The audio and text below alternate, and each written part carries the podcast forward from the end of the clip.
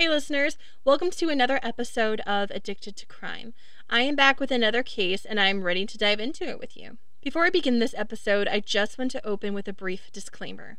During the course of this episode, we will be discussing topics that may be disturbing to some people, including mention of suicide and self harm. Listener discretion is advised.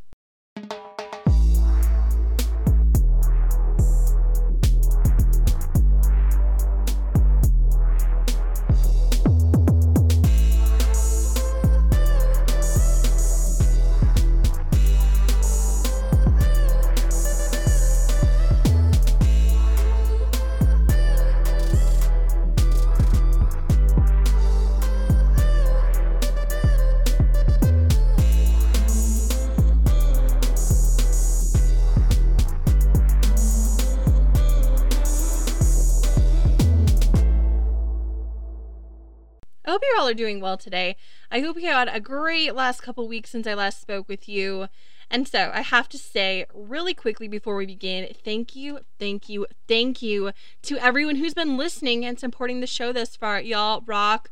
Guys, the podcast reached 10,000 downloads, and I just had to say I'm humbled by you guys and very thankful for your support. It's definitely been a learning process for me. I've learned what to do, what not to do things I shouldn't put up with, things that I should just let go. And I appreciate your patience as I learn the ins and outs of running this podcast. And as I'm still learning, like I have a long ways to go. I don't think I'll ever get to perfect because, like, what is perfect really? But it's been fun and I appreciate your support. Also, I want to announce that I am starting a fun new project that I think you'll love. And I'm just going to tease it here a little bit. I am going, well, maybe I won't tease it. Maybe I'll just spill the entire tea. I am going to be doing a Addicted to Crime shorts and they're going to be on my Instagram and Facebook page. Basically what it is is it's just a little kiss, a chef's kiss of true crime, like a small little segment, if you will, that I'm going to be doing on video, so on camera, so you can see my face. And I think you're going to like it. So it's not going to be deep dive like I normally do on here. I will still continue to do the deep dives, of course. I'm not letting that go, not by a long shot. But this way you can also have like little, little teeny tiny cases that I'm going to do. Not small cases, but uh, like not a ton of information, if you if that makes sense. Okay, okay. Now that I've confused you all, let's get into the story. As you saw by the title, today we are talking about the Aurora, Aurora Theater mass shooting by killer James Eagan Holmes. I want to spend the bulk of our time by looking at James's early life, noticing warning signs that were evident along the way, and also I want to take um, the rest of the time to look at the many, many people whose lives were ruined and affected by his actions. So, James Eagan Holmes was born on December 13th, 1987, in San Diego, California. His mother, Arlene Holmes, described him as a quote, miracle. According to an article by CNN, she said, quote, he was planned for and wanted and hoped for and prayed for, his mother said. We wanted a child and had one. It was what we prayed for, end quote and while he was growing up, he went by the nickname Jimmy. Now, his father, Robert Holmes, had many degrees from different universities, such as UC Berkeley and Stanford, and he worked as a mathematician and a scientist. His mother worked as a registered nurse, and James was raised, as I'm sure you can understand, in a home that majorly valued education. He was always pushed to do well, always encouraged to succeed, learn, learn, learn more, dive into information. And he did that. He was always on the honor roll at school. And he would later say, quote, lots of hugs, and quote, about his life growing up with his family. They spent lots of times together on trips and vacations to Disney World, the beach. They went camping and explored their home state. They were always busy and always spending time together, it seemed. James's mother made the family eat together every single night. She thought that was very important, and his dad even coached his soccer team. So he never suffered from abuse or neglect from his family. Like so many other people that we've studied, unfortunately, do. He really didn't have that rocky, uh, a troubling childhood. He did have a moment where his parents became a little concerned with him, and that was when he was eight years old. His parents took little Jimmy to a counselor, and the reason they did this is because James was, quote, very Nintendo oriented, socialized poorly at home, and sometimes threw his toys, end quote. And it was very nerve wracking to him. They thought it was very odd behavior. And honestly, like that sounds, that right there sounds like a typical eight year old boy to me. But maybe they just saw something that didn't sit right with them. Maybe, maybe they just had something bugging them or eating at them the wrong way. You know, we can't really know. It's hard to judge um, just looking in like this. But they did the right thing. They took them, him to get counseling just to see what was going on. Either way, the counselor didn't notice anything amiss about James's behavior either, and so he was sent on his way. James had one sibling. He had a sister named Chris, and the two of them were very, very close. He doted on her like an older brother should. He read her stories, they played together. They had lots of adventures, just the two of them and their dog, a lab retriever named Zuby, which is adorable, and a Scottie named Wimby were just a couple of the dogs that they had growing up in their family. And they were both raised mainly in Oak Hills, Castroville, California. Excuse me, that's a mouthful. It was a quiet, more rural suburban area of California, a great race to raise a great place to raise a family. They didn't go back to San Diego until James had turned 12. But James hated the idea of moving from Oak Hills back to San Diego. He felt his life was being ruined. You know how it is when you make friends and you basically grow up in one place. You don't want to leave it. You feel like your your world's going to end. Like I know exactly how that is. I grew up in Florida and we moved to Wisconsin when I was 10 or excuse me, when I was like 8. So I know exactly how that was. I was pretty much um, James's age. And he did not take it well. He, when they left the home and started the moving process, he even sadly tried to self harm. In school, though, he was very smart. He excelled, and he was thought of as a prodigy child, 100%. He was just way above average and doing very well in school. James enjoyed sports. He played soccer and ran cross country when he was in high school. And all this sounds very normal, right? Like picture perfect kid growing up in a typical white family environment, right? Like this sounds normal. He sounds like he had a great childhood. So, what happened? Like, I, am sure you know something about this case. You know the atrocities that we're going to talk about in a little bit. And if not that, you know by the title that something just goes really wrong. Are we going to see like a red flag event happen that could somehow pinpoint why and how he grew up to be this mass murderer? Is there any mental illness present? And the answer to that question is yes. In an article by TFP, they say that he suffered from en- mental illness and he tried to kill himself when he was only 11. His family tree also shows some signs of mental illness as well back in the family line. James's aunt, so that would be his dad's sister, suffered from some variable of schizophrenia according to the book The Dark Night in Aurora. James's grandfather, this would be his dad's dad, so the other side of, or same side of the family here, also suffered from mental illness. He was even admitted to a hospital for what was described as, quote, disabling obsessive compulsive disorder, end quote. Now, on the other side of his family, on his mother's side, James's grandpa was allegedly hospitalized after suffering long bouts of depression and psychosis. And the psychosis here on his mother's side is really interesting because that's what he's thought to have suffered from, and he self diagnoses himself as suffering from later on. When James was 14, in October 2001, the parents sought counseling for him again because he wasn't handling the move back to San Diego well at all. He wasn't making any friends, he had become quiet and withdrawn, and it was really worrying his parents. This was not typical 14 year old boy behavior. Unfortunately, not much was done during the sessions that he had. There really wasn't much that he could do. He wasn't put on any medication, and it was just kind of quickly swept away.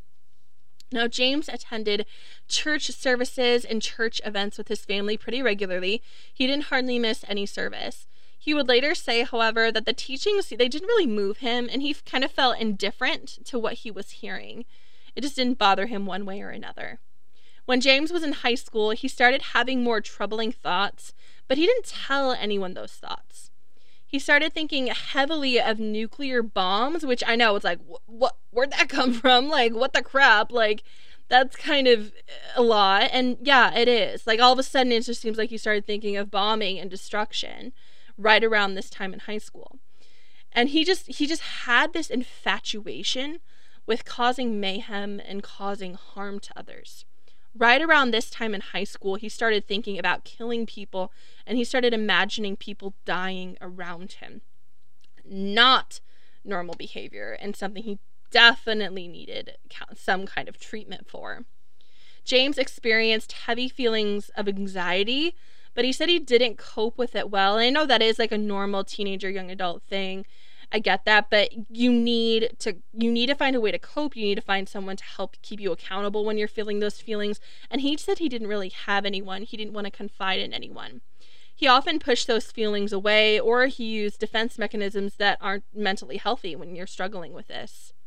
When James Holmes was a teenager, he would later say that he recognized something was wrong with his mind, but he didn't know the correct terms to call it, so he referred to it as, quote, broken brain, end quote. And he refers to his broken brain a lot through this through this time here.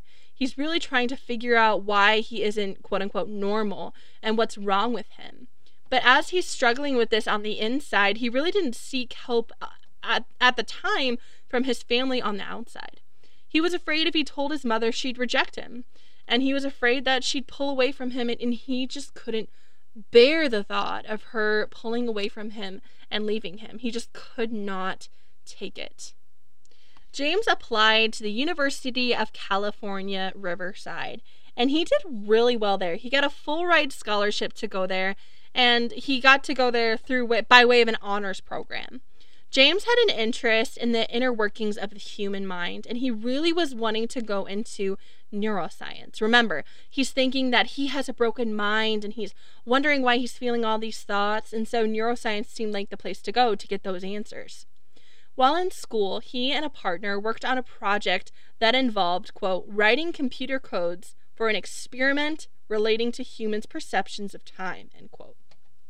Now, the book, The Dark Night in Aurora, which I'll, of course, will link in the show notes, I highly recommend you guys read.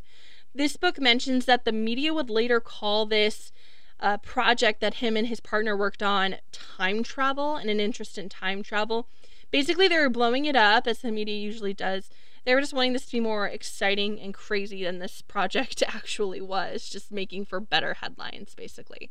He was not involved in time travel he was writing computer codes for experiments on humans' minds. So a l- little bit different there. he had a thought that everyone in the world would be better off if someone just died. Let me say that again. He had a thought that everyone in the world would be better off if someone would just die. And I mean, that makes me really sad. Like just thinking of that thought process that he came to that conclusion in his mind, like it doesn't make any sense. Eh, and and that's good. Like it's completely nonsensical, but that's the point, isn't it? Like he has some mental health issues. James spent much of his college life studying, but he still made some time for social events, and his friends didn't notice any peculiar or disturbing behavior from him at this point. He never had a girlfriend in college. He went on two insignificant dates, but that was kind of it. He was interested in women, but he really didn't know how to maintain a relationship. He enjoyed being around kids, which is always so interesting. He worked as a counselor at a camp at one time, and he volunteered at an orphanage other times. He was, like I said, super interested in kids, loved being around kids and working with kids. And in retrospect, that is really making me uncomfortable. But at the time, you know, he was he was really good at it. Even at this time, while he was in college, the early years of college, he was still fighting with himself with the violent thoughts that would crowd his mind multiple times a day. He was convinced of flaws that he had, that he had to fix, and he even became obsessed with those flaws. He ended up graduating summa cum laude from UC Riverside, which is amazing. And then it was time to enter the workforce and try to get a job. After college, James moved back into his parents' home. He tried to get a job from there, but he struggled for a bit, and unfortunately, he fell into a habit of sleeping in late, playing video games, watching TV all day, basically oblivious to the world going on around him.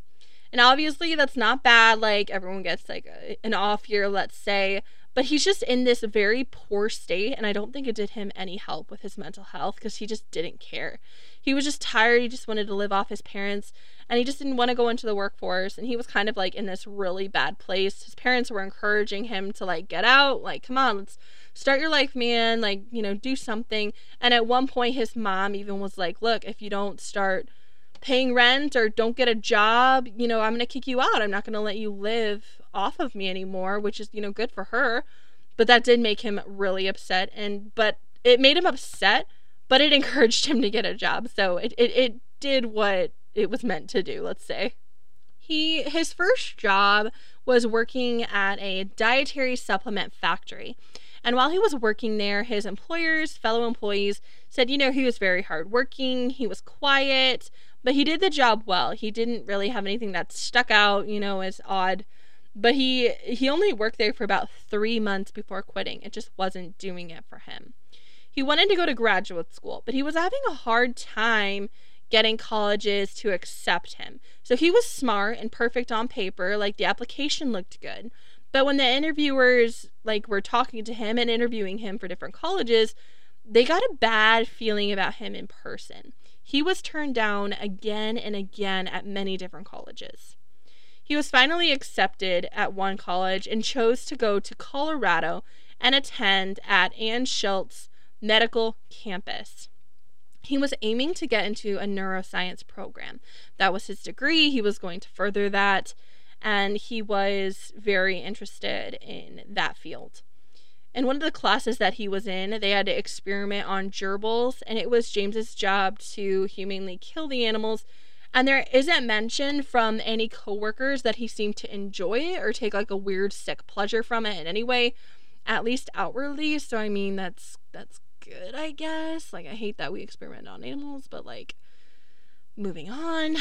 James moved to Colorado April 28th, 2011, and he settled in the city of Aurora. Now, in 2011, starting in about February, March, he had begun seeing things. He called them shadows, and he said the shadows would appear out of the corner of his eye, and it was starting to affect his day to day. And honestly, at this point in the beginning of 2011, this is really where we start to see him spiral. Like, this is the beginning of just a, a very sh- big shift in his behavior. And so, let's talk really quick about some warning signs. In the year that James Holmes would kill the people at the theater early that spring, Friends and family noticed that there was a definite shift, like I said, in his behavior. He stopped being loud and outspoken. He stopped sharing jokes or making crude and obnoxious comments like, you know, like people do. He didn't leave the house as much and he started receiving huge big packages regularly at his door. Which that fact alone, like, you know, it's not weird. Like, Lord knows the Amazon guy and I are on a first name basis. But in the context of what James would later do, it's very troubling because we know now that these packages that were arriving at his home were boxes of ammunition. Boxes and boxes and boxes of it. Thousands of dollars worth of ammunition. Now, he started seeing a therapist at this time at the request of his excuse me, of his on again, off again girlfriend. And I'm going to read his therapist's notes it's from the book um, The Dark Night in Aurora. Again, I highly recommend it. And I'm going to read her notes on James to you right now. This quote came from Margaret Roth, MSW. She's an a uh, she's a counselor at the CU Denver Student Health Service, and he started talking to her because of these anxiety feelings he was feeling, and how he had broken up with his girlfriend and it just wasn't going well. And she made this comment and she said, quote, I, Roth, would like to would have to report him. He says that he wants to kill other people, but no one in particular, and has never done any harm to others. It was very hard to interview him, as he would just stare and take a long time to answer. He said it was very hard for him to come in. End quote and that was taken from Margaret Roth's notes of March 16th, 2012. So, right away, these um, counselors and later he's going to see a psychiatrist, they started to notice troubling signs and also like the staring into space. Like he would be talking with someone all of a sudden look up and like almost like he's looking at someone behind your soldier shoulder which is really creepy. And he would kind of just have this like blank stare this blank expression now in may of that year according to an article by the new york times he allegedly confided to a friend that he wanted to kill people quote when his life was over end quote he also showed another friend a weapon that he had bought, saying it was for his protection. Now, it's alarming enough behavior to those surrounding him that people were noticing. His psychiatrist at the time, Dr. Lynn Fenton, shared her worries with his college, saying that he could be a danger in the future, and sadly, she was so right. As far as his communication with others went, quote, he would basically communicate with me in one word sentences. He always seemed to be off in his own world, which did not involve other people, as far as I can tell, end quote. And that was from someone in his neuroscience program, and that's according to a New York Times article as well. His psychiatrist, Dr. Lynn Fenton, prescribed medication to try and help him, and while he didn't make all of his appointments all the time, like he was pretty good at making them all, but some he would miss, he still took his uh, prescriptions regularly. Like that he did take. There was never a time like where he went off of his medication. Now let's talk about when he starts buying weapons. He purchased his first weapon from Amazon. According to the book, he purchased a taser that was disguised as a cell phone and also purchased a Smith & Wesson folding knife. Later in May, he purchased two grenade-style tear gas canisters. He also bought a gas mask. He bought a Glock 22 40 caliber handgun. He also purchased a hollow point and saber cartridge and according to the book, that makes the, the gun way more lethal. And I'm not that familiar um, with things like that, so I'm sorry, I'm doing my best. I pronounce everything right. He became focused at this time with what he would call his mission. His mission was basically taking as many lives as he could at one time. Yeah, he hoped this would help his depression and also stop him from completing suicide. So he thought that by taking other people's lives, it would help him not take his own life. And he would later admit the selfishness of this idea, but he said, quote, it was necessary to do what was in my best interest, end quote. James bought another gun, a tactical Remington 870 12 gauge shotgun. And at this time, too, he's buying all these weapons. He's spending so much money on weapons that he stopped studying for very important exams in his graduate classes. He said that it didn't matter if he passed or failed because he had his mission to complete and it would either end with him in jail or him dead. So he's like, what's the point of studying? Studying doesn't matter. James began spending more and more time playing video games too, which again, not weird, but in context, it could be wrong and bad. He ended up spending up to 100 hours a week. So he went from getting fantastic grades, doing well in school, having friends, to not having as many friends, not spending time with his friends, acting weird, not doing well at school, not studying, spending more time on video games. So obviously you can see this like descent on the staircase going downward. It's going towards not, not a good place. So the book mentions that his psychologist, even though they were very concerned with his behavior, they didn't have enough to commit him to a mental institution. If they had tried to send him to a mental institution, a judge would have most likely blocked that because it goes against his constitutional rights. So you can't really blame his psychologist at this time. I have to point that out. There are other times where they, they try to do things, but they just can't. And they even reach out to his family when he gets really, really bad. And but their hands are tied. They they really couldn't do anything. James also remember and remember before I keep going, he hasn't done anything illegal at this point. He's just talked about doing things illegal and talked about harming people. But he didn't go any into specifics. He didn't say who. He didn't say when. He didn't say how. He just said that he wants to harm people. James bought another gun, a 223 caliber rifle. He later installed a red low light or like a red taser light that had night vision with the scope onto that rifle. Normal by itself, again, but knowing what happened is super, super ominous and very, very scary. And James failed his prelims, and at this time he withdrew from the university. His his professors were reaching out like James, you have potential, you can do this. Like, uh, message us back, we'll get in touch, like we'll help you complete this. But he he was done. He was done with this education. He drew back from his friends. He said no to the professors. He didn't even regularly contact his parents anymore um, which is very odd, very out of his behavior because he was very close with his family and his sister. But he did respond to them when like they'd reach out to him, mainly through email. But he just didn't initiate conversation with them anymore. Now I'm going to read some more of his psychiatrist's notes from the book The Dark Night in Aurora. I'm going to read that to you right now. This is from his psychiatrist, Dr. Lynn Fenton. She said, quote, James appears to be intermittently functioning at a psychotic level. He may be shifting insidiously into a frank psychotic disorder, such as schizophrenia, though he does not have the more rapid worsening of functions typical of most psychotic breaks. His fear, hatred of humans, has markedly impaired him. He does not currently meet criteria for a mental health hold. He is not gravely disabled and has no evidence of suicidal ideation long-standing homicidal ideation, but denies any specific targets, and there is no evidence that he is angry at the grad school or anyone else for his failure. He has made many hostile remarks to myself and Dr. Feinstein, but no threats, no evidence of past violent actions. End quote. At the time, the psychiatrist was knowing all of these warning signs and like recognizing all of this stuff. James started keeping a journal or a diary and started writing down his feelings and his plan more specifically about how he wanted the mission to go. He wrote in this journal for about a six week period pretty regularly. He spoke practically about how he would complete his mission, how he could kill the maximum amount of people before he could be stopped.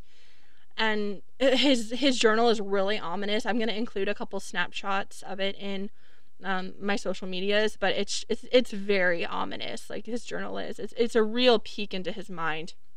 He strangely dedicated this journal to his parents. Like literally in the front of the journal, he actually wrote a dedication page. And get this, so the day of the shooting, he mailed this journal to his psychiatrist the day of the shooting. When later asked why he would have sent it to a psychiatrist, like why did he do that, he said, oh, well, maybe they can use it to help people. And also said that he wanted them to know his mind and thoughts going into the crimes he would commit. So it's kind of like a snub in their face, like, hey, you weren't treating me. Here's what I was feeling. Here's what I planned. One interesting and so, so wrong ideology that James Holmes had was he believed in human capital. Now, don't come at me if you believe in this. If you believe in this, yikes. And I have some serious feelings about it, but you know, it's your right to believe whatever you want.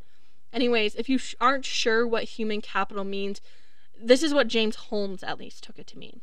He thought that people were valued and had a labeling or a number, let's say. One person equaled one point. And so if you killed a person, you took on their point. And so it adds to your point.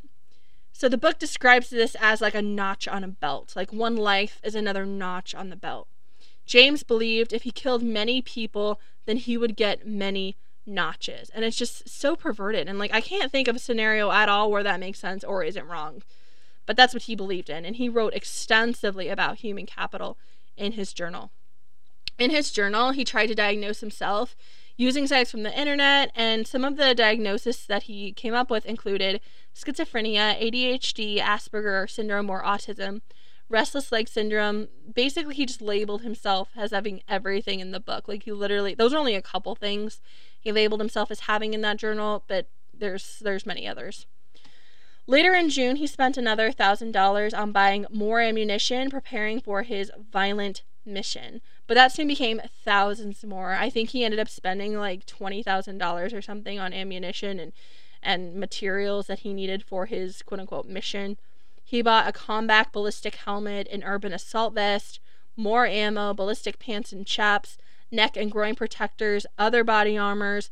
He was escalating, and this would soon catapult into a situation that he couldn't return from. There was no going back once he started this which is sad because there's always, always, always, always time to go back. Always. He, even at this time, he has not done anything yet, anything wrong. But in his mind, he once he started this, once he failed his exams, he was like, "Oh, I guess I'm not meant to do this life. I'm to have to do this instead." And that's just wrong. Like he had a choice and he just uh, sadly made the wrong choice, you know, to put it lightly.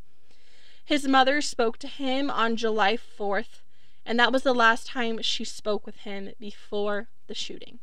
His parents, of course, you know, didn't know what was going on. They were just worried for him and for his well being. They knew he had dropped out of school. They had a call from his psychiatrist, Dr. Lynn Fenton, and they knew he was troubled. They even sent, his parents were so sweet, they even sent him deposits of money to help because they thought, you know, he must be searching for a job. He must not know what's going on. So they literally sent him money to, to like last until he found this job, but he was spending that money on ammunition. He purchased another Glock 40 caliber pistol. In the journal, you read through his thought process all the time, and it's it, his thoughts are like, "How can I inflict the most pain? How can I get the highest body count?" He decided against bombing. He didn't like serial killing because of the low kill count and the increased risk of getting caught before he amassed that many kills. And he decided on mass murder or spree killing because he thought he could get, quote, maximum casualties, easily performed with firearms, although primitive in nature, no fear of consequences, being caught 99% certain, end quote. And that is from his own words. That are his own, that's his own mind coming up with that scenario when deciding which method he was going to use and where he was going to do he kind of thought about maybe going to an airport. He was he was not sure between an airport or a movie theater but he said about the airport quote too much of a terrorist history. Terrorism isn't the message. The message here is there is no message. Most fools will interpret correlation for causation namely relationship and work failure as causes. Both were expediting catalysts but not the reason the causation being my state of mind for the past 15 years, end quote. Which, of course, he's saying, you know, I'm killing because of my life, I guess is the simplest, most pathetic way to put that, but that's what he's saying. James Holmes chose the Century 16 movie theater in Aurora, Colorado because the security would be basically non existent, you know, especially as compared to an airport and it was a very large building. It was always busy, and he knew that the death toll would be high. The damage he would cause would be extreme.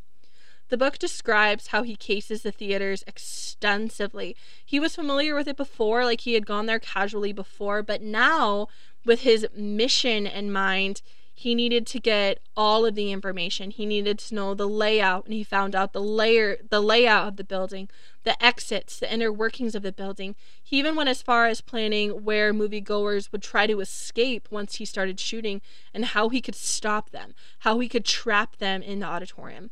And he even calculated the response time from the Aurora Police Department, seeing how long he would have after he started shooting until they got there. And, and it was scary accurate. James Holmes was, was convinced that he'd find some kind of psychological relief by killing people. Now, July 16th, he starts um, putting more plans in motion. He started laying traps or booby traps in his apartment by way of bombs, which he found out how to make and assemble on the internet, which is scary. He spent days doing this, laying traps, setting up weapons and bombs all around his apartment. And just think, guys, like he's laying his bed at night with all these weapons in his home that, that you know that could go off. Like how does he know he's putting them together correctly? Like that's just psychotic right there.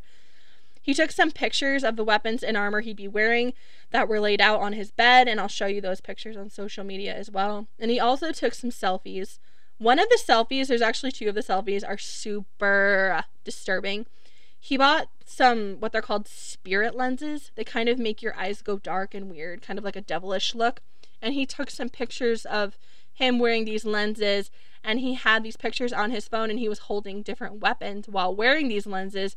He knew the media would see them. He knew they would eventually get a hold of them.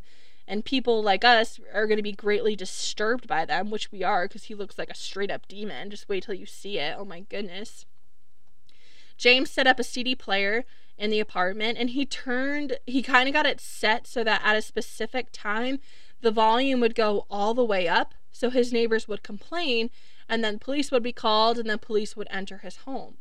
So he had this all planned out. Like he was literally drawing people to his apartment to cause as much harm to the police uh, who entered his house as he could. And not to mention all the people in the apartment building. Holmes would claim that if he kept seeing his psychiatrist, like maybe he wouldn't have committed the murders, but that's just bogus. That's just a flat out attempt at an excuse to separate himself from this horrible thing that he did. He already the, the his insurance people or excuse me, his psychiatrist already said when he lost his insurance after college, they are like, "Hey, we'll still see you, you know, even without insurance." And his parents offered to pay for it several times. So the excuse that he can't afford it, so he can't get the kind of psychiatrist help that he needs. That's just a flat out excuse. He's just trying to shift the blame on them. You know, like the killings were their fault for a mistreatment or diagnosis or a misdiagnosis. And that's just a flat no from me, a big fat no. Just an excuse. Again, he's he's deflecting here. He's trying to move this horrible, horrible event off of him and onto somebody else. Now, I'm going to read his last journal entry before the killings to you right now. He has two sections in this last journal entry. The first one, uh, the first section on this page, is kind of heading, and the heading says faith. What kind of God commands his people not to murder, yet cowers behind free will?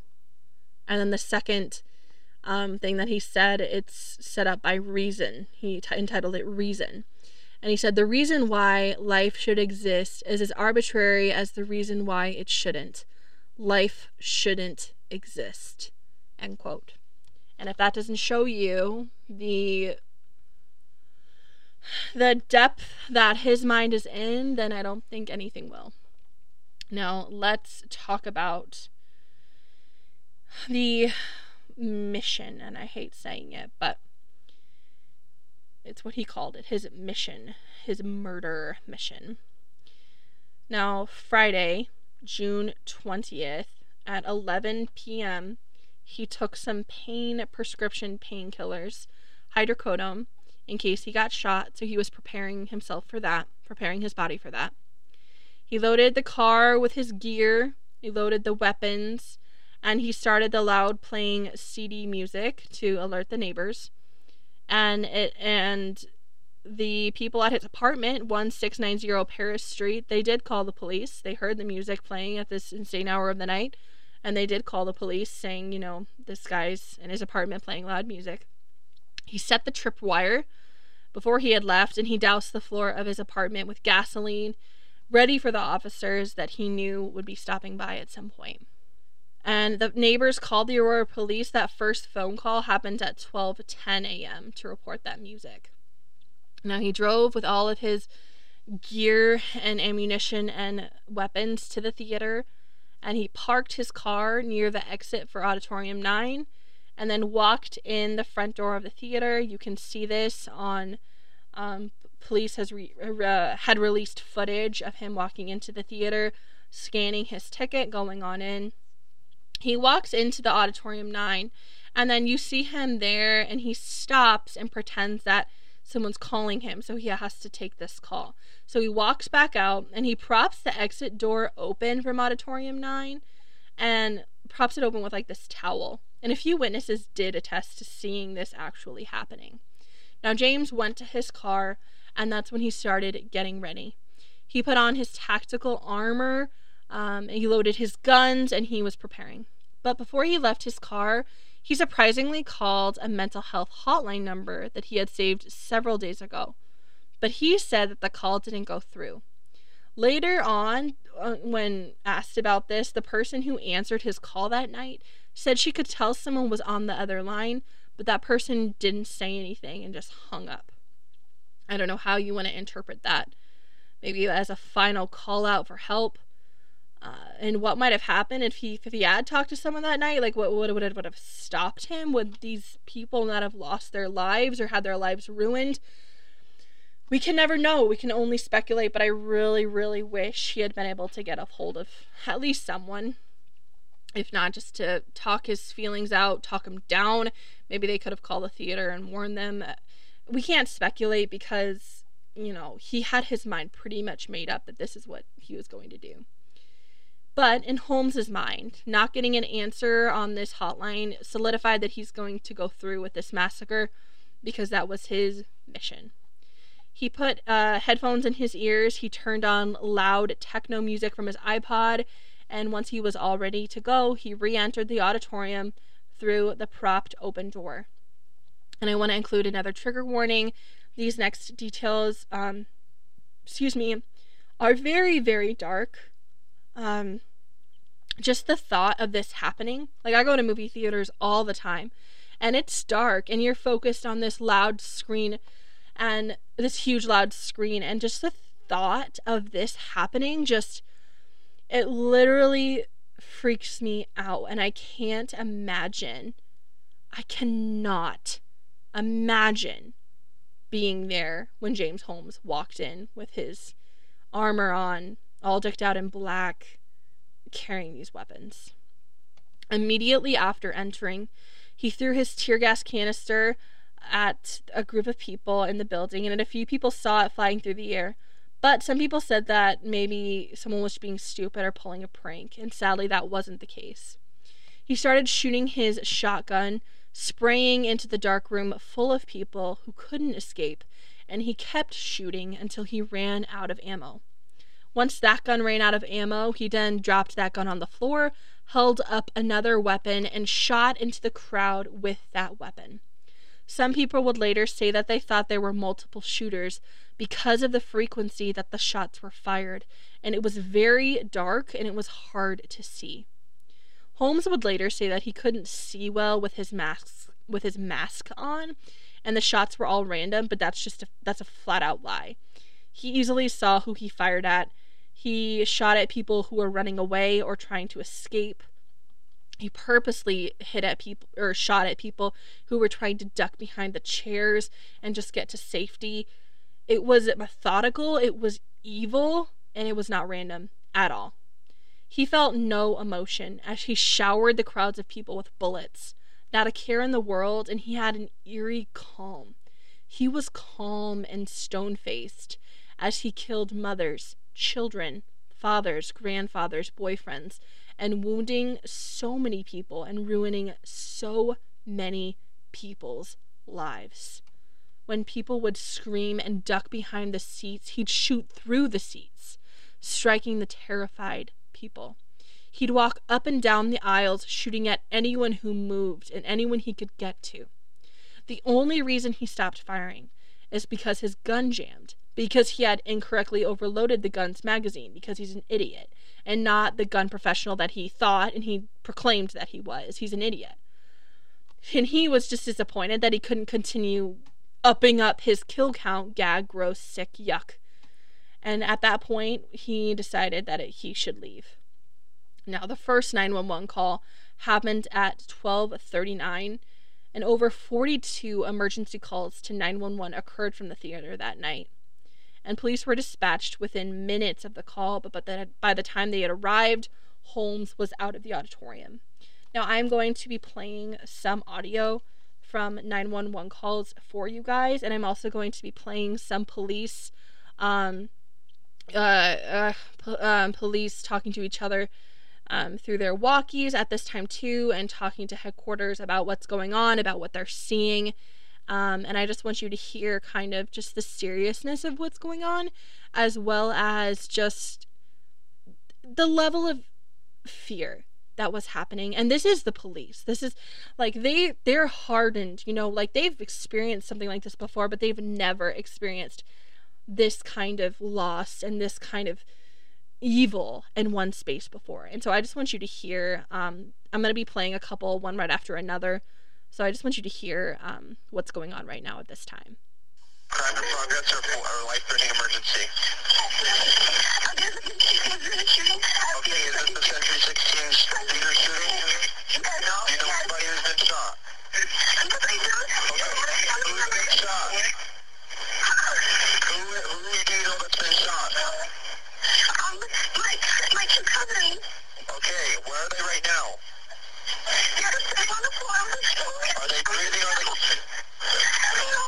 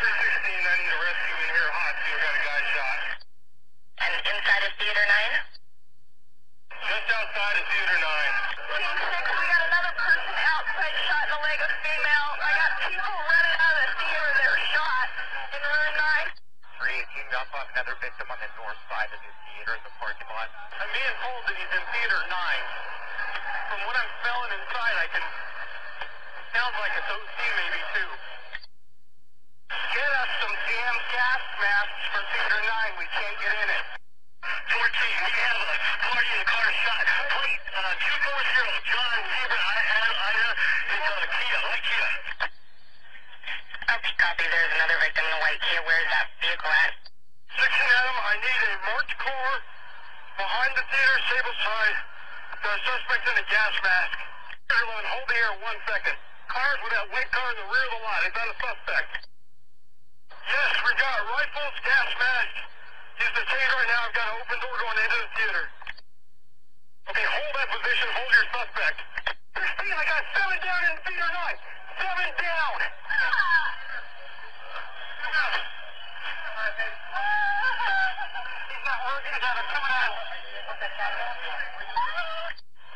Beacon 25 to everybody on this. It's an assault rifle. We have we have uh, magazines down inside, so please watch out for the assault rifle. All right, for the guy still in theater nine, I'm working on the backboard right now for that female. Say, uh, suspect is going to be a male, unknown race, black camo outside outfit, believed to be wearing a vest, gas mask, and multiple long guns. The first sign of trouble came in at 12:39 a.m. 315 and 314 for a shooting at Century Theaters, 14300 East Alameda Avenue. They're saying somebody's shooting in the auditorium. And there is at least one person that's been shot, but they're saying there's hundreds of people just running around. Three minutes later, the first officers arrive on the scene. 453, I have a party shot here. Need rescue hot.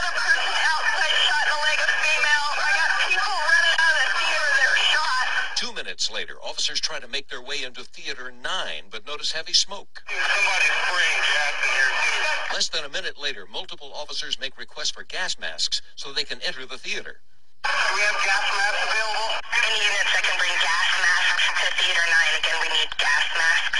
Get us some damn gas masks for theater nine. We can't get in it. Two minutes later, at 12:47 a.m., officers finally start to make their way into that theater. We need rescue inside the auditorium. Multiple victims. I got seven down in theater nine. Seven down. I've got a child victim. I need rescue at the back door of theater nine now. At the time this is going on inside, outside police are tracking down the suspect. I need a marked car behind the theater, Sable side. Got a suspect in a gas mask. Less than a minute later, they move in. Cars with that white car in the rear of the lot. Is that a suspect? Yes, we got rifles, gas masks. Okay, hold that position. Hold your suspect. And as some officers zero in on the suspect, others scramble to save lives. I need rescue to stage in the Dillard's lot. I need as many ambulances as we can to the Dillard's lot. Help not arriving fast enough. I want my fire trucks there also, and I'll start bringing them in to triage people and get them out. I'm taking one male to the hospital in my car. Start me this way too. I need more help. Three minutes later, still not enough help for all the victims. I've got one ambulance here. Where are my ambulances at? Finally, cop cars turn into ambulances in a rush to save lives. Do I have permission to start taking some of these victims via, via car? I got a whole bunch of people shot out here. No rescue. Yeah, load them up. Get them in cars. Get them out of here. I know that was a lot to hear. It was hard to hear.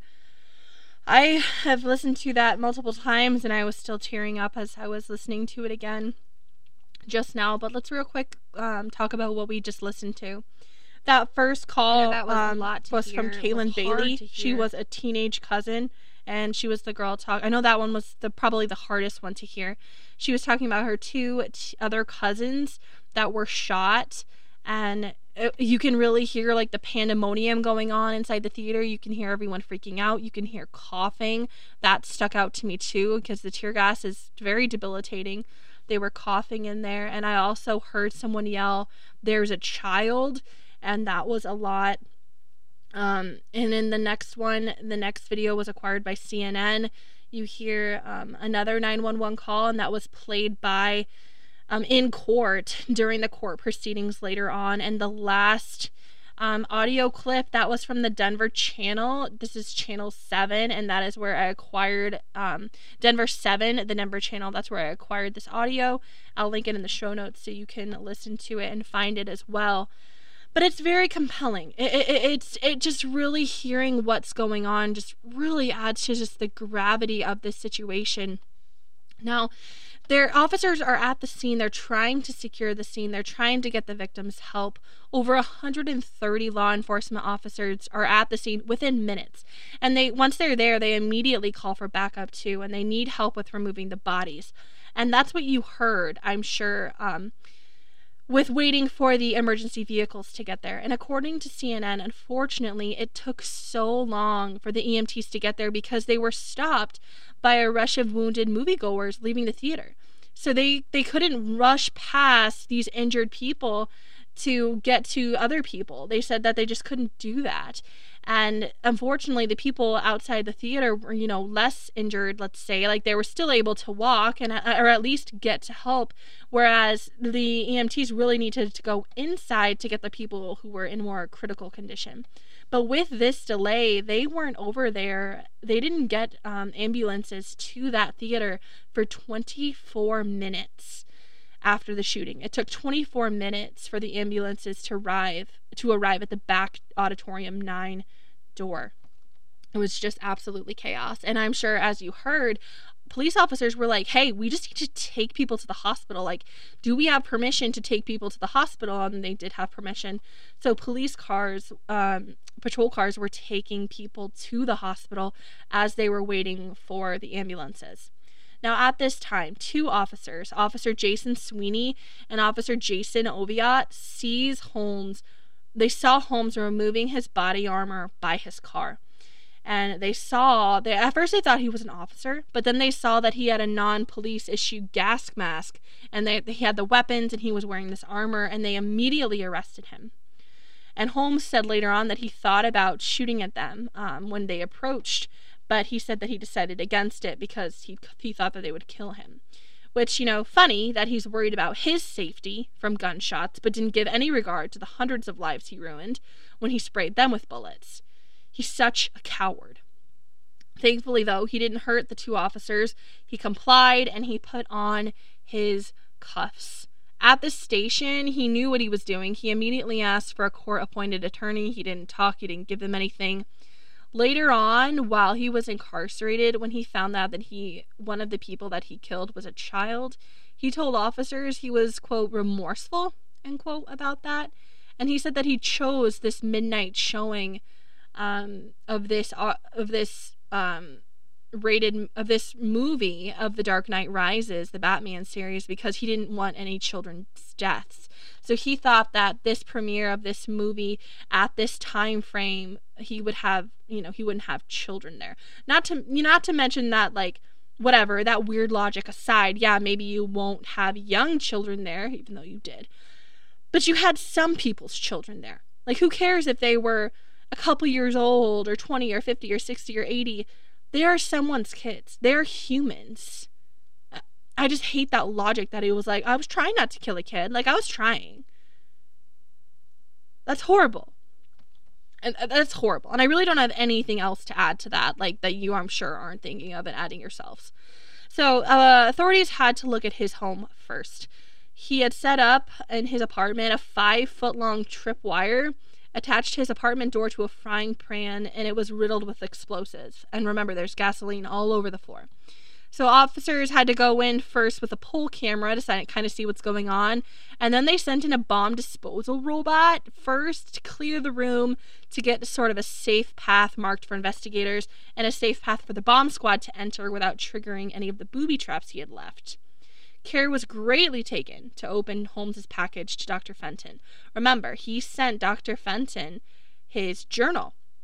And they knew that it had been sent. And and they couldn't be sure what was in it. This guy was a maniac. Like who maybe he was trying to send a bomb. But they soon found out, you know, it was it wasn't harmful. It was just the journal. And he also sent four hundred dollars and the dollar bills had been like tinged burnt a little bit on the corners which we aren't sure what that meant, like what the symbolism of that meant. It's just very random behavior. James Holmes was sent to the Arapahoe County Detention Facility awaiting his trial, and due to the extreme nature of his crimes, he was kept away from the general population for his own safety, I'm sure, as you can imagine. It's a highly publicized event. He put up some pictures of his family in his cell, but then he started receiving other mail. He started receiving love letters and pictures from his female fans. Yes, I said that right. James Eagan Holmes, mass murderer at the Aurora movie theater, had fans. I'm going to go off here a little bit. I will never, ever, ever understand this as long as I live. If you are someone who writes letters of love and adoration to convicted murderers, to people who hurt children, or to who ruined families, to any of these guys, honestly. How dare you write these letters? What a slap in the face to the victims, the victims' families, who are affected by this horrible excuse for a human. How dare you? He, James would even receive pictures of women in suggestive poses, scant clothing, tied up, anything and everything disgusting he would receive from these women who adored him. Now, pornography is banned in the prison, so when they'd censor his mail, they'd have to throw thousands of pictures away. That's right, I said thousands. He got thousands of fan letters by the demented women, desperate to fill an emptiness inside of them. He also received money from these fans, and in the three years he was there, he received about $4,000, all from his fan base. Women who do this, and I know there's many who do this, there's a term that actually describes this. Now, I wasn't super interested in it, but I looked into it briefly. It's called hybristophilia, and this is a sexual interest or attraction to those who commit violent crimes. There's thought to be different causes of this, including, but not excluding, low self esteem, maybe lack of a father figure, maybe they see the killer as a lonely little boy who they need to show love and nurture. Or also, it could be, you know, wanting media attention or their 10 minutes of fame from loving a convicted killer. Like, who knows? Now, Richard Ramirez um, received fan mail. He's another serial killer who I did cover. Um, he's the Night Stalker. And Jeffrey Dahmer, who I haven't covered yet, also received fan mail from women, which is odd because Jeffrey Dahmer was gay. But he still received um, letters and pictures of women. And those are just two examples but it happens all the time like these these killers and these ruiners of lives get people who support them and send them things and pictures and talk to them and like i said i don't understand it i think it's wrong but it's their right to do that now, there was a lot of talk if James Holmes would be found competent to even stand trial. His defense lawyers argued that he was not. He would not be competent. The defense argued that he was mentally insane when he charged into the theater, but the prosecution said that he knew exactly what he was doing, and they mentioned his capital point human capital point system, saying that he knew what he was doing and he knew that he wanted to acquire more points for the deaths. Now I'm going to tell you as much information as I can about the victims whose lives were lost at the hands of James Holmes. This podcast shouldn't be all about the horrible demons who took the lives of these people and I found out as much as I could about the victims, and I'm going to talk about them now. One of the victims, named Veronica, was only six years old when her life was taken by James the night of July 20th, 2012. She had just learned to swim. She had her entire life ahead of her. She had a loving family. She was shot four times, and her pregnant mother, Ashley, was also shot twice and Ashley was pregnant, and that baby, that unborn baby, died also as a result of her wounds. And Ashley, Veronica's mother, is permanently paralyzed from the waist down. And that's the call you heard Kaylin Bailey. She bravely called while she tried to perform CPR on her on her cousin Veronica, but to no avail. Ashley lost her baby, like I said, and Ashley lost her six-year-old baby. And I can't imagine the grief, pain, anger, turmoil she went through and is still fighting today being paralyzed from the waist down, that's a remembrance. Um, I mean, obviously, you're never going to forget your children. But having that physical remembrance every single day, I can't imagine. Another victim, Jonathon Bulk, Blunk, B L U N K. He was a 26 year old Navy veteran. He had gone to see the movie with his girlfriend, Jansen. Jonathon was a good man who loved his family. He was super attentive, very caring. When the shooting began, he bravely threw himself over top of his girlfriend to save her. And he was shot in the head and died while on top of Jansen. He died heroically trying to save her life, and he did save her life. She managed to get out of there. Rebecca Wingo was a 32 year old Air Force vet, and she was seated in the theater when James began shooting. She was a mother of two young kids at the time, and she was fluent in Mandarin Chinese. She was working as a translator. She was so excited because her daughter was going to start kindergarten that year. She was struck five times while in the theater, and she died next to her friend Marcus Weaver, who was also shot but managed to escape. Gordon Cowden and his two daughters, Brooke and Sierra, were sitting in row 13 when James began firing. Gordon was a small business owner, a loving father, and an avid outdoorsman. He was described as, quote, true Texas gentleman, end quote. Gordon tried to lead his daughters to safety, but was shot and died instantly. His daughters, however, thankfully did manage to escape the theater unharmed. Alexander Teves and his daughter, or and his girlfriend, excuse me, Amanda Lindgren, were at the movie and they sat in the back of the theater in row 18. Alexander had just graduated that year, June 2012, with a degree in counseling psychology. When James started shooting, Alexander bravely threw himself over Amanda to protect her. He was shot in the head and killed by James Holmes. Amanda later changed her last name to Teves out of love for her heroic boyfriend, gosh, whom she loved so dearly. AJ Boik was an 18 year old high school graduate, and he was attending the show with his girlfriend and another friend when he was gunned down by Holmes. He was bright, smart, and left a family reeling from their loss. His uncle said at his funeral, quote, He is still with us, and I know that I feel his spirit floating in the breeze, end quote. Sergeant Jesse Childress was an Air Force reservist, and this is a quote by Lieutenant Colonel Pat Walsh. Quote, Jesse was an invaluable part of the 310th family. He literally touched everyone in the wing, over a thousand people, end quote and another person said this is air, air force chief master sergeant schwald he said quote jesse childress was a huge part of our unit and this is a terrible loss the person that did this was an incredible coward end quote and that was sent to the denver post matt mcquinn a 27 year old man attending the theater with his girlfriend and his girlfriend's brother died while trying to protect her David Jackson, who was the victim's stepfather, told WHIO, quote, I know he's a hero. He and Sam were very much in love and planning their life together. I'm sure they were thinking very seriously of getting married soon. End quote. Matt had only just recently moved to Colorado from Ohio. Micayla Medek. She was a 23 year old girl. She had plans to graduate college in 2015. Her friends called her Kayla, and she was gunned down in the theater that fateful night. She described herself on her Facebook page as, quote, I'm a simple, independent girl who's just trying to get her life together while still having fun. End quote. Alex Sullivan was a 27 year old man who was two days away from celebrating his one year wedding anniversary with his wife. He was at the movie to celebrate his birthday, and he actually worked at the theater, but he was off for the night and he just wanted to relax and enjoy this, his celebrations. Alex Sullivan died by Holmes's bullets. Jessica Ghawi she also went by the name Jessica Redfield. She was a 24 year old woman who wanted to be a sports journalist. And one crazy detail I found about about her was she was actually in another active shooting situation in Toronto only a month before she was faced with this situation in Aurora, Colorado.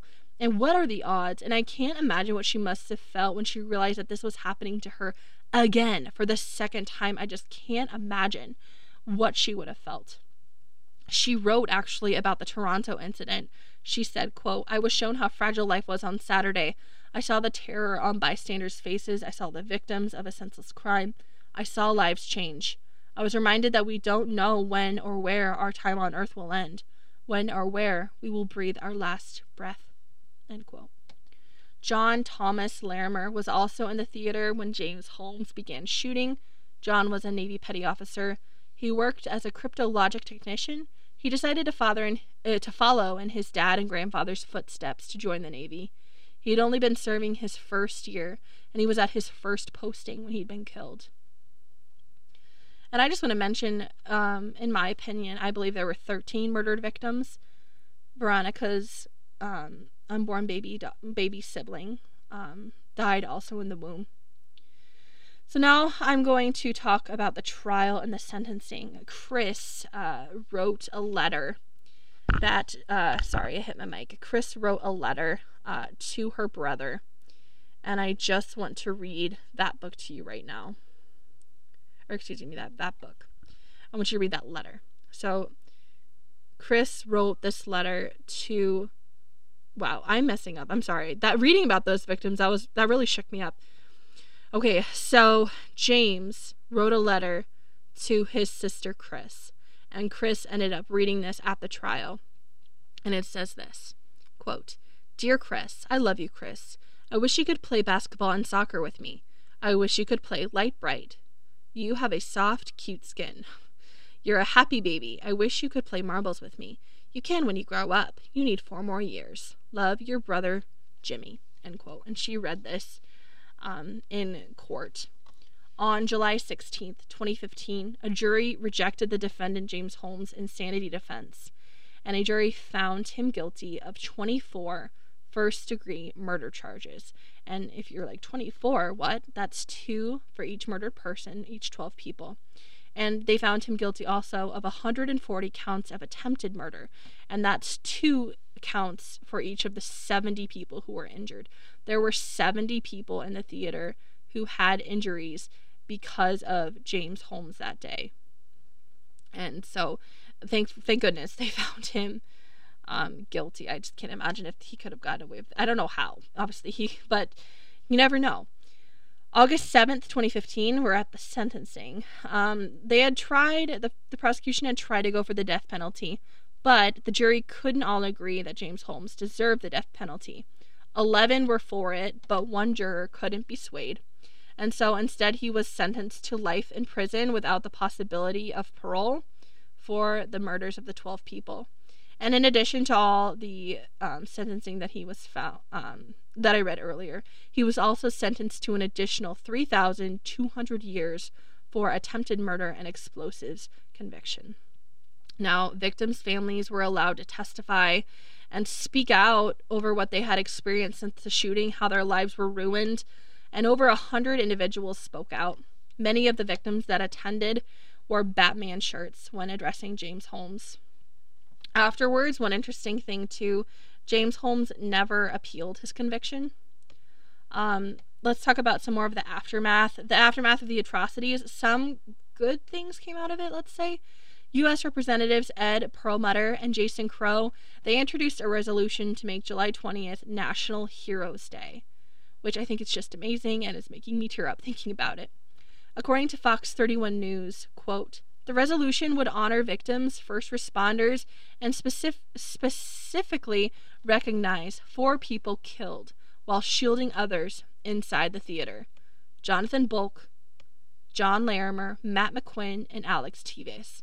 It also recognizes everyday heroes, particularly in the midst of the COVID 19 pandemic. End quote. So I think that's really special that July 20th is National Heroes Day. Um, the family of the victims uh, who were in the theater, they tried to sue the movie theater. They tried to uh, sue Cinemark and the Century Theater. Um, unfortunately, they didn't get that. Um, they didn't uh, win that ruling. Unfortunately, um, they the jury a jury found that the theater was not responsible for what had happened, and the family was really just looking for just some answers. You know, you really can't um, you can't judge what what happened at all. And and they the family argued that there should have been extra security. There the theater should have done something to prevent this from happening. Like maybe and i agree with that. Like i agree the theater should have prevented something. Like him going outside the exit doors of the auditorium why weren't the exit doors like set to make this extremely loud noise you know? Like why weren't they uh, set like with an alarm system or something. So I agree. I don't think the family. I I think the theater should have been held accountable for at least something. And the family also wanted to fight for this to make sure that this wouldn't happen to other moviegoers. That movie theaters would be safe for other families. But unfortunately, they did not win that ruling. And he is still incarcerated right now. James Holmes is still behind bars and uh, it, it's, it's such a sad story. It's it's such a heavy, heavy story. Um, but it's an important one. Uh, just the mental health aspect of it too, and just the fact that so many people's lives were ruined by him. It's just really, really sad. Uh, guys, I want you to stay safe. All right. If you notice someone struggling, speak out, say something stay safe. This world is a scary, dangerous, dangerous place, guys, and I need you to stay safe. Thanks for listening. I appreciate you all. I'll be back in two weeks with another in depth, deep episode. In the meantime, be checking out on my social medias on Instagram and Facebook. For those addicted to crime shorts, I will be posting shorter episodes sometime soon. Um, and again, you'll see me, I'll be on a video. Guys, stay safe. I love you. Thanks for listening. Goodbye.